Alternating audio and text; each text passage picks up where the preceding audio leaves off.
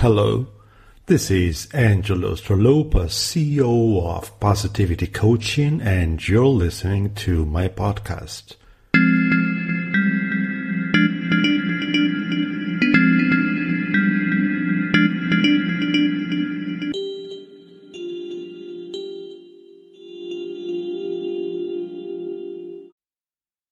Coaching is an exercise of humbleness because it requires the coach to set aside their own ego and agenda and focus solely on the needs and goals of the client.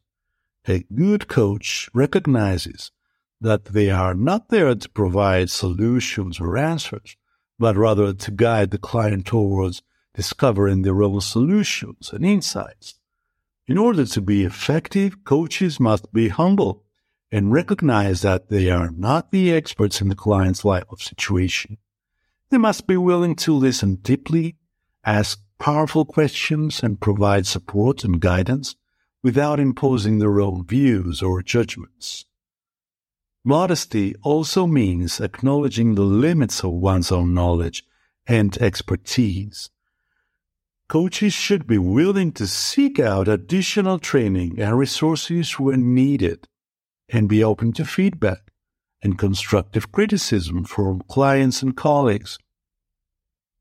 By practicing modesty, coaches create a safe and supportive space for clients to explore their thoughts and feelings, take risks, and make meaningful progress towards their goals.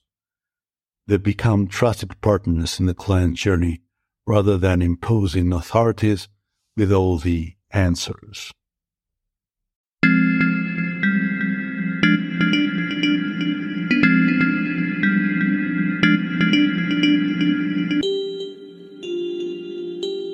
This is Angelo Stralopas, and you can listen to my podcast on Spotify, Apple, and Google.